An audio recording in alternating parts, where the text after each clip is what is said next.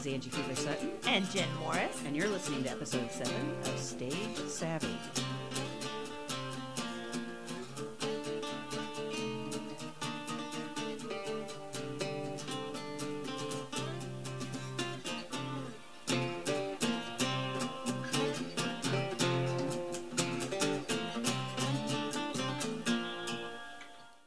Okay, before we start, I have a little clip to play from my recent interview with Ron McGee that will explain what our topic is. This is part of the interview, which probably will not make the final article for our October spotlight for KC Stage Magazine. It's going to be a great article, hopefully, knock on wood, with a great, awesome cover, knock on wood. But first, let us play. Your favorite theater story that you like to tell? My favorite theater, certain. Well, I've had many. Uh, let's see. No, there's always new ones. You know, there's uh, something always. I love when things go awry. Mhm. It doesn't matter. Things going awry is the funniest thing, and, Mm-hmm. and it's always been there ever since the first days of theater, all the way till now. Something always goes awry, and I think that's re- and that's why live theater is so brilliant. In theory, you never see the same th- show, even on Broadway. If you think that they're so trained that they do the same show each night, there's no way. Something's going to happen. A door won't open, Mhm. blah blah. You know all the typical stuff. But then some things just go horribly awry, which is exciting. Mm-hmm. I want them to. What's your favorite train wreck story then? See, my favorite train wreck story was, uh, oh gosh, I'm sorry, let's see. Well, one of my all-time favorite ones that I tell all the time is one of my very first times at City Theater when I was really young. Well, I was like 17 or 18. We were doing Cinderella, Mm-hmm. and our blocking was to come through the audience, and up on stage the curtain opening was the king and queen and the little boy that was the court jester or whatever, and we had watched him backstage eat and eat and eat candy all day, and then he all of a sudden we're walking up the aisles and the whole audience watching we're singing, and he just starts throwing up, and I mean it's projectile, which makes the queen throw up and the king, and all they do is then the smells will have to, and they just close the curtain and leave us in the audience trapped while audience members start regurgitating and it it's just becomes this whole thing of how can you escape? And of course we're we have these scarves we're like trying stuff and people are oh my god it was just brilliant. It was a lot of puke. Only you would tell a story about vomits. oh my word it's so good So I don't think any of us will top that lovely story. But with us today is someone who has a very familiar sounding last name, Rich Sutton. I, I, I think I know him. I'm not sure. Uh, perhaps married him back in 1999. Rich, say hello. Hello, it's a pleasure to be here. and so obviously today we are talking about train wrecks one of the jokes of you know you've been in theater too long is when you have more stories of shows going bad than you do of shows going well and so i didn't know if either of you had a story to start off with Well, one of my first stories that I really love, it shows what theater is all about. It's back in 1991 when I was in college at East Central. It's a wonderful university over uh, near St. Louis. We were doing a production of Macbeth. Well, for this show, I was working backstage as part of the crew. Well, we get everything lined up. We're all set to go on stage. And then we had a couple of the actors that were freshmen got sick or they had to go to a volleyball game or they had something and they didn't show up. There were like three or four of them. And so the director, who was John Anglin at the time, he said, Okay, we've got a problem. This is what we're going to do. Techie, techie, techie. And he pointed to a couple of us. Go put these tabards on and pick up these swords. You're going to march behind the king. And anytime we have a crowd scene, anytime this character's on stage or this character, you're standing in the background. You're officially in the show now. But don't forget, you also have to move scenery. You still have to do all this other stuff. So we pick up all this equipment and we march out there and we look. It's hard to explain the look because techies usually dress so they're not seen. So you have these people who are trying to be invisible, wearing bright colored tabards, carrying equipment that, you know, to stand out as soldiers. And so this happened for two nights in a row. It was that's my first train wreck story. So it's a Shakespearean faux pas. Well, my train wrecks, my first two train wreck stories are from very early on in my illustrious career.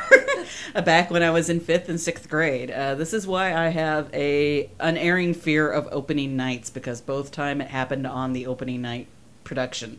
First, the fifth grade show, a lovely show called The King's Cream Puffs, and I was uh, possibly typecast as one of the witches, one of the villains. I've seemed to got a lot of villain roles when I was younger, and I had these lovely fake black nails, you know, those Halloween style nails that you had to do that so I could be in a witch costume and I'd cackle and all that. And I start to pick do something with my hand to pick up the cauldron or something like that and three of my nails go flying off. And so I had to do the rest of the scene with three of my nails missing. And to follow up, the very next year, I was once again cast as the villain. I was one of the two. Pe- it was the something about a toy maker. It was a melodrama, and I was one of the two bank people that were foreclosing on the poor toy maker. And the script actually had us do a lovely little cheer about how wonderful it was to close on this toy maker. And so our director had us do this little cheer that ended in us doing a little jump. Now, I was wearing high heels, and for those who know me, know I don't wear high heels very often, and this is one of the reasons why. I had bought these high heels maybe the week before and uh, had worn regular socks when I tried them on as opposed to hose, which means obviously they were a little bit big for me. So I do the little jump, or do the little cheer and do the jump, and my shoe goes flying across the stage. and so I had to hurriedly go that. Now that's true, not a real train wreck, but you know, when you're in fifth and sixth grade, I was just mortified. yeah, absolutely. I think those are the worst because you know those are your first taste of theater, and it's like, oh, that was a mild disaster as you you know at that stage. Actually, one one of my train wreck stories takes place in college. I was actually working backstage for this particular production, and I went to a Christian college. And we did a lot of varying different works, but one of the big complaints from the student body was we didn't do enough Christian shows. So one of the students decided they would do a Christian show to, to kind of showcase something that this he thought that the student body wanted to see. And if anyone's familiar with Carmen, the old Christian singer, it's kind of based on one of an old the old Carmen songs. okay. The the Armageddon end of the world, Nazi style people taking away Christians to go kill them. I mean, it was Sounds like a lovely show. it was the worst show I think I'd ever. It's not on my resume. Let's, let's just put it this way. I did not tack that one on the resume, but it was so awful. It, of course, it was poorly written, but then our props were like stick guns and you know just made it worse where it was like this show needs to just stop. Stop right now. And part of the reason it's a train wreck is just the show itself. You didn't need disasters to, to really throw in there but there's a scene where one of the girls supposed to cry hysterically because she's getting taken off to be molested by the evil non-christian people and she's flopping around on the floor and one of the guys goes to pick her up and haul her off, and his little stick gun falls on the floor. Ting, ting, ting. Because it's like, well, it's not an actual gun. So he has to run back and grab the gun and then grab the girl again. And they almost trip and fall as they go through the door. And it, it was just, it, it was bad all around. Well, I always wonder as I do a lot more tech than I do actual onstage acting anymore. And it seems like from a technical aspect, since we know we have the book in front of us and we see how our cues are and whatnot, we can actually see the way it's supposed to go. And it almost seems worse when we see something go off script than when I'm an actor. Because I remember a story where we were working with Northgate Community Theater at the time, and we were doing a production of Greetings. A really nice show, and I'm trying to remember who wrote it. Tom Dudzik. I Thank should know you. I directed it.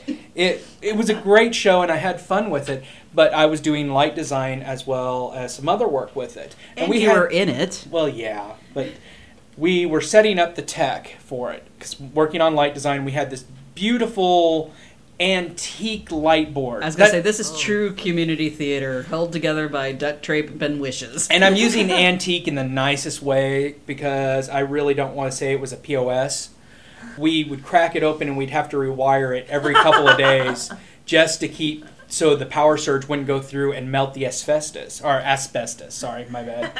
and oh, so we go into the performance, and we have this beautiful light cue at the end where the Christmas tree is unplugged, but it magically lights up, and it's all this beautiful, glorious, happy light. The lights start to go up, and then you hear this crackle sound and the smell of something burning. The light technician starts to freak out because this is her first time running the light board. She grabs hold of her Coke that she has sitting there Oh and throws it on our electrical light board. Now, for those of you in the audience who don't know, electric uh, doesn't take liquid well. It- lo- I mean, not liquid soda anyway. yeah, not sticky liquid soda to top that off. So there was a bigger flash and short circuit, and we blew a fuse. So we're sitting there in the dark, and, and good thing it was the last scene. So we had a person backstage killing the breakers, and then we turned on the house lights because the show was over, and the actors on stage took their bow, and no one noticed it except for the rest of the tech crew because you, you just saw the sizzling smoke Well, coming I think from the, the, audience thought maybe that was part of the end miracle because it added to that extra special spark. Well, the miracle was that we didn't burn alive. It was. Train wrecks, of course, not only happen to us, but happen on stage. And first of all, I have to talk about my experience watching Xanadu this week at the Starlight. I actually had to begin my review with this lovely little story because if it had happened to any other show, it would have been worried. But since it was Xanadu, for some reason, it, it worked. Now, if for any of you who haven't been to Starlight this year, during the pre-show curtain speech, the uh, has come out and has announced one more show that they're doing this year and they have these lovely banners that fly down and talk about the shows and they have the banners of the shows they've already announced they're getting ready to announce their last show of the season la aux follies and the banner doesn't come down and they wait and the banner still doesn't come down. Now, for those of you who are unfamiliar with Xanadu, the basic plot is that the muses are come alive from a chalk drawing, that, and there's this scrim that's the chalk drawing in the back. As they're waiting for this to come down, part of the chalk drawing does fall down, and so the curtain lowers. And it comes back up, and it lowers as they're trying, as the tech crew is desperately trying to figure out how to get this chalk drawing back up and they finally pull the curtain down for the national anthem. And as we start singing the national anthem, I look over and I can see a tech person desperately crawling up the side of the wall in the hopes of fixing the issue with the banner. And I was like, any other show that would have made me go, oh, this isn't going to be good. But for Xanadu, for some reason, that just made me go, oh, this is going to be fun. I say uh, Xanadu, you know those kind of cult classics. It, it just kind of adds to the enjoyment factor when there are train wrecks. I think there are certain shows that it's almost acceptable to have train wrecks in those, and I think it is those cult shows that everyone knows the lines. They're speaking out in, in the audience. It's well, okay. you know, a show that has Olivia Newton-John and Electric Light Orchestra, you can't take too seriously to begin Yeah, with. it's true with roller skates. yes. Yeah. Well, this isn't my story, but this is a very recent story. A friend of mine was stage managing uh, a local show, and they do their shows out of a local university. And part of the way the stipulation with the company is they have to have someone at the university be a intern um, and kind of help with the production. And so this kid was supposed to be the light technician and design the lighting and the sound. Well, um, he obviously didn't take seriously the fact that he's supposed to be there. and randomly, one, I think it was like a couple of weeks in, uh, he didn't show up and he had the keys to get into the building. and, uh, oh, I'm in Georgia. The my friend the stage director called us. Oh yeah, I'm in Georgia. I had something come up. Uh, I'll be out here a few days. They have no sound. None of them had worked that light board yet because they this kid's supposed to do it. So they hadn't really. They just like okay, here's the design. You do your thing. So uh, they had to find a security guard to open it up. They had to finally get in there and learn how to turn it on, and it was just a disaster. So finally, like two days before the show goes up, uh, they're like in their final tech rehearsals. This guy shows up, and he's got all the, all the sound down because that's when they were going to input the sound. He he had spent all this time doing it, and none of the sound cues were even kind of close to what the script was asking for. Like he had music in there when the director had not asked for any music at any point in that in that section. He just kind of imagined this whole sound cue. So the director had to, needless to say, had to redo all this sound on her own that night before. So then he was decided that he was just gonna go take a little break and didn't show up to do the light board. So they hired someone last minute just to come in and run the lights so that you know that would actually happen. And uh, the director told like the kid was like, "I think we can figure it out without you. Why don't you go take a break?" Okay. He came back at the end of rehearsal. Oh, I went to go get a pizza because you told me to take a break. Wow. Wow. Needless to say, this kid will not be interning anytime soon.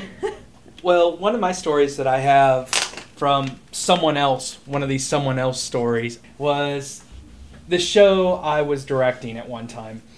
It was I was really looking forward to doing. It was one of those classical Shakespearean shows, and we had the cast lined up.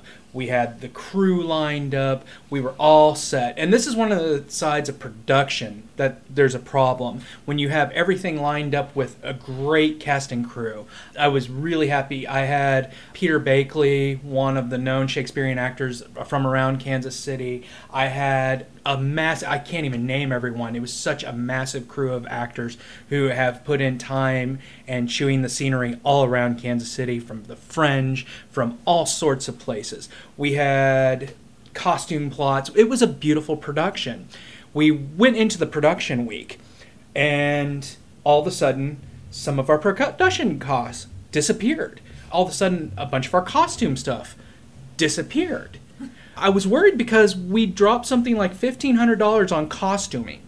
And I mean, we were getting, you know, period correct armor pieces. We were having military soldier uniforms. It, it was, I was worried because there was money put in this. So it was like, okay, no worry. We got this taken care of from another great person, Jerry Best with Have Guns Will Rent. He came in and saved the day at the last moment with us with that. Then we were going through the production. We were practicing. We were practicing two days before we were supposed to do this show outside. We were promised that we were going to have a stage. We were blocking everything to be outside to be performed. And the stage disappears. For somewhere, they all of a sudden, oh no, we weren't able to get the stage. Is this going to be a problem? Can't you just do it on the ground? Now, with blocking, I, I, everyone who's seen a show and who's been involved in a show knows you have to be at a certain place at a certain time to move the story along. So it's like watching TV. If the actors just stand face forward and you know recite their lines, you know, you could go home and Skype someone and do that. Yeah. But okay, so we're getting ready to do the show. So it's like at the last moment, we move everything inside to a theater space that was a quarter of the size that we blocked it for. We built the stage set up and the scenery and everything about two days before. And all of a sudden, the producers come in and said, Well, we could get you this other stuff if you want to do it outside. If you just want to do it in here one night, that's fine. So, our run of show, we ended up doing it in this backup space, and I've never worked with those producers again. So, it's, it's Well- one of those stories. So, Okay, well, I have to use the cream of the crop of my not really a train wreck per se, but it is I stage managed the full Monty for the Barn Players four years ago, five years ago. Mm-hmm. And this was the show that got me to utter the immortal line, I think I'm tired of seeing penis. because for those of you who are unfamiliar with the Full Monty, it's a show about a bunch of people who, a bunch of guys who are desperately trying to find work and they decide to come up with a strip show. But what they're going to do that differentiates them from the Chippendales that are coming through, they're going to go the full Monty. They're going to go all the way. Now, the way the stage show is set up is that there is the final cue, which is the cue that they supposedly bear all, is set up in a way to where there is a light from the back of the house that lights up at the crucial moment, so the audience is blinded, so no audience member actually sees anything. I, on the other hand, being in the tech booth, which is much higher up, am not blinded by the audience, so I do get to see anything, see everything every night. And Rich, of course, was backstage. He got to see everything every night too because he was the man who got to hand them the robes afterwards. But um, the opening night, um, one of the men decided to uh, draw early, shall we say? he was a little premature. Oh. and so the entire audience got to see his uh, meat and two veg, shall we say? and it was one of the few times in history that the extra hot lights didn't help him out. It was, uh, yeah, it was one of those things where it was like my first thought was, light it, light it, light it now. Oh, nothing like a little nudity at the community show. it, it makes it so much better because you know it, it makes your 15 bucks more worthwhile it's like those blue hairs in the front row it's like oh look at that all the old ladies are like, "Yeah, we're gonna come to these shows all the time." this is much better than um Pinter play That's fantastic. Well, I don't know if you guys have had this happen, but I've this hasn't been in a cast that I've personally been in, but this is now the third story I've heard had this heard this happen to in this area, where there's been a cast member who's been arrested during Tech Week. Yes, and that the was- stage manager has to go. Is That was is mine. One of them. That was my Yeah. story with yes, uh, with the doing. Oh, it was a show that involved a toilet flush as one of the sound cues. But yes, I got thrown in jail Yeah. for bad check writing the night of the uh, one of the performances. That's awesome. Uh, I was talking to a friend of mine who's doing a show um, at one of the community theaters here, who the cast member on their final tech night ended up in jail. So the entire cast and the stage manager were up there pulling their money together to uh, post his bail, so he could go on the next day. Awesome. oh. well Squabbles. That was the name of the show. Squabbles. Squabbles. Oh, it's a the show is just so trite in terms of it's the standard door slam type of show. But uh, you know, any show that involves a toilet flush as one of your sound cues is, is always so lovely of a show. well, along the lines of going to jail, I was involved in a production of Barnum. And there was a time that I wasn't superstitious. I, I have to admit, I'm a very superstitious person on stage. I believe You're a very throwing- superstitious person. Period. Well, that too. I believe that you shouldn't say Macbeth in a theater, that sort of thing. Now, the reason this is is because during this performance, we were sitting backstage discussing this during production week, getting everything ready, and a gentleman was saying, "Well, you know what? For every person who gives me a quarter, I will write on a piece of construction paper Macbeth and hang it up in the green room." Just to prove that there's nothing to go wrong with this. Nothing could happen. So he got about 30 bucks worth of quarters for this. And this room is covered with, you know, Macbeth, Macbeth, Macbeth everywhere. Later that night, he was in a car accident. And it wasn't a bad one, it was just enough to keep him out of the show. And so the people who were on the way to go to the hospital to make sure he was okay got pulled over with expired tags. the director who heard all this was like, This is unbelievable. What is going on with this? Went to go find out what would happen. Apparently, he had an outstanding warrant for something that happened to. He got arrested. and so it's one of these things. I've become super superstitious after this because there was these three things, and then there was a bunch of little things, and it's just coincidence that happens, and I understand that. But sometimes coincidence is just we had a person in jail, person got a ticket, person in the hospital. And it's just it was a couple of days before performance, and we ended up pulling it together, but it was again, it's from the tech side of you where you know you see what could go wrong, Yeah. but all of a sudden it all comes out at the end like theater's supposed to do. Everything seems to work out even in the worst case scenario. Yeah, that's the best part about all these train wreck stories. I mean, I think the whole joke of you have more stories of shows going wrong than shows going right is because shows going right, there's nothing to tell. I went in, the show went up, that was it. Well, and I know that uh, there's always that talking about superstition that if you have a horrible rehearsal, then you have a great show. So I think we kind of feed into that horrible tech week because it's Hell Week, anyways. So mm-hmm. you just kind of feed into the badness so that you have an awesome show. Well, do anybody have any sh- final short term stories? I know that part of the reason I decided that one of these days I need to learn improv was because during a lovely production of No Sex Please, We're British, I got stranded in the bathroom because they cut my cue for getting back out, and I couldn't figure out how to. I was supposedly in the bathroom of the show, and they had skipped forward to where I had already left the room.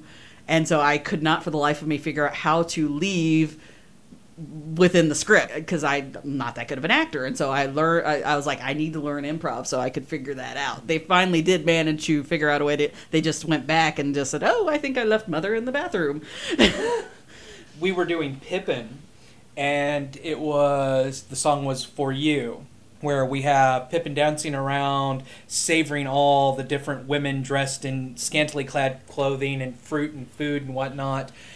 Pippin walks across the stage and was nibbling off of one of the girls who was wearing food and had an allergic reaction.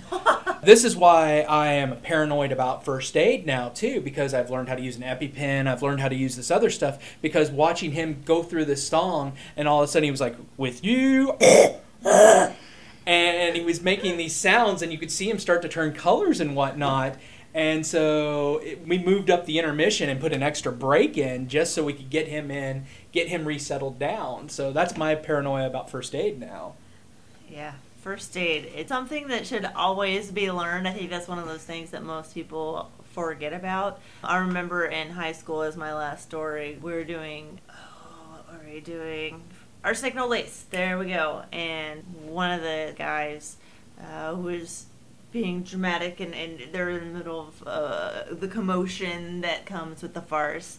And he actually kind of stabbed himself with his uh, utensils. And uh, so he kind of bled all over the stage so he could get off so first aid definitely important That's lovely. Yes. Well, that was one during our stage management thing that I was like, you know, I never thought of putting that in my list of things a stage manager should know, but I always knew at the back of my head.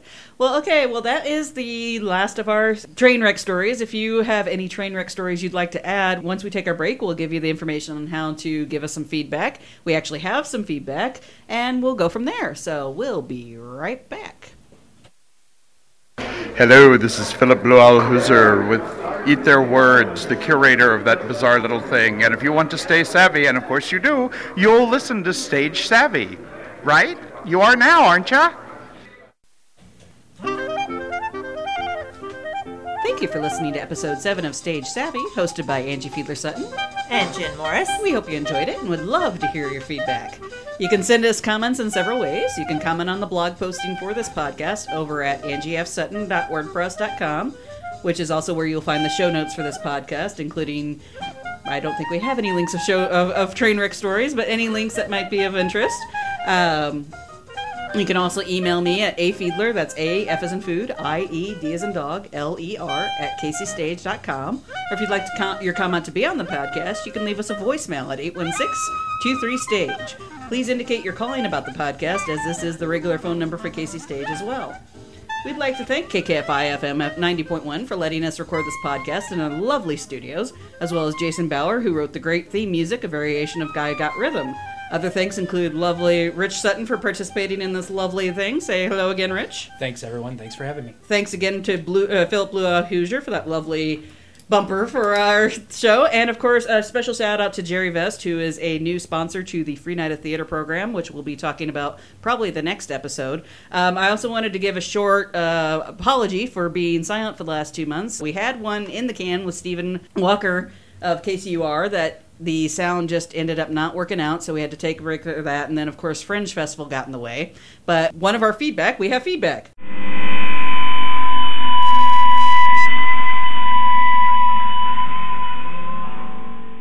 We had a comment on the episode six from a Billy that wants to know can you subscribe to this podcast in iTunes?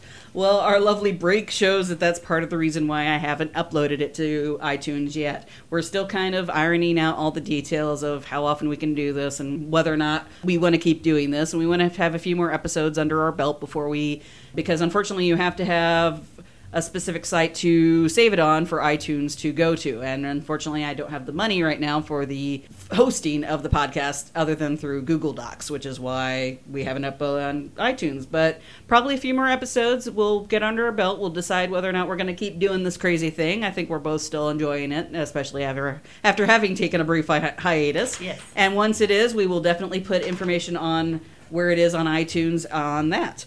So, since this is an audio podcast, we end each podcast with a song, as you know, usually written and or performed by a local musician. If you're a musician and would like us to highlight something you've written, just send us a note, again, either by email, afiedler at kcstage.com, or by calling 816-23-STAGE and mentioning the podcast.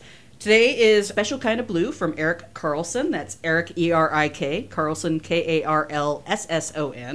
Erik is originally from Houston, Texas, and has been a musician since he was old enough to reach the piano keys. He plays in a number of venues from coffee shops to opening for national artists like Dane Cooper. More information can be found at his website, ericcarlson.com, which will be linked on our show notes. without further ado, here is Special Kind of Blue.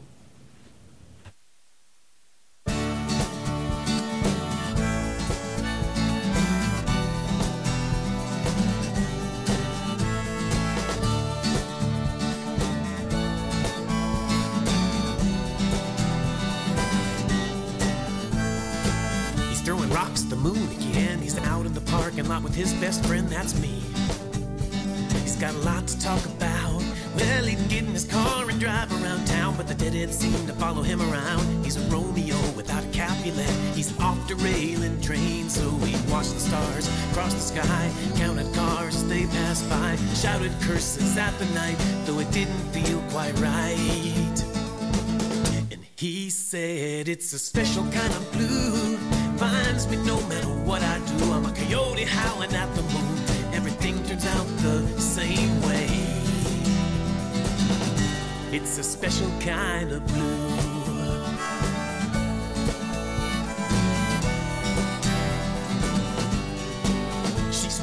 Lipstick pictures on a napkin again. It's a nervous habit when she can't find a pen, and she tells me how it all came apart. A box of Legos on the stairs. She wants to hate him, but she can't find the rage. What do you do when you can't turn the page? And your doom is gaining with every step, so you can't turn around. So she cried, cause it's the thing to do. Tried to go out, and yes, she drew little vignettes of her pain, cause it's all happening again. And she said it's a special kind of blue. Finds me no matter what I do. It sticks to me like super glue. Everything turns out the same way.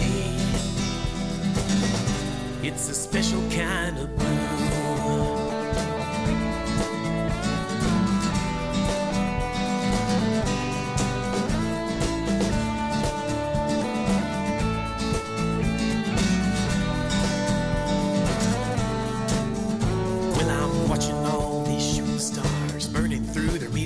Trying to play the game.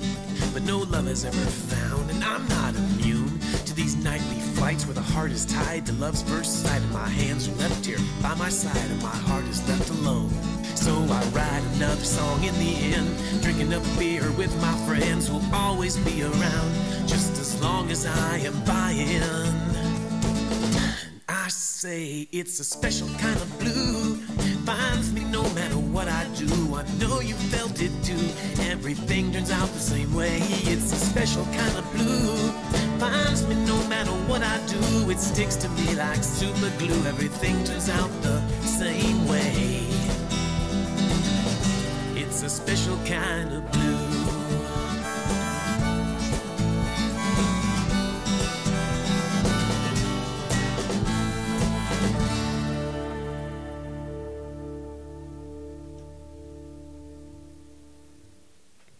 Stage Savvy is released under a Creative Commons Attribution Non Commercial Share Alike license. For more information, visit creativecommons.org.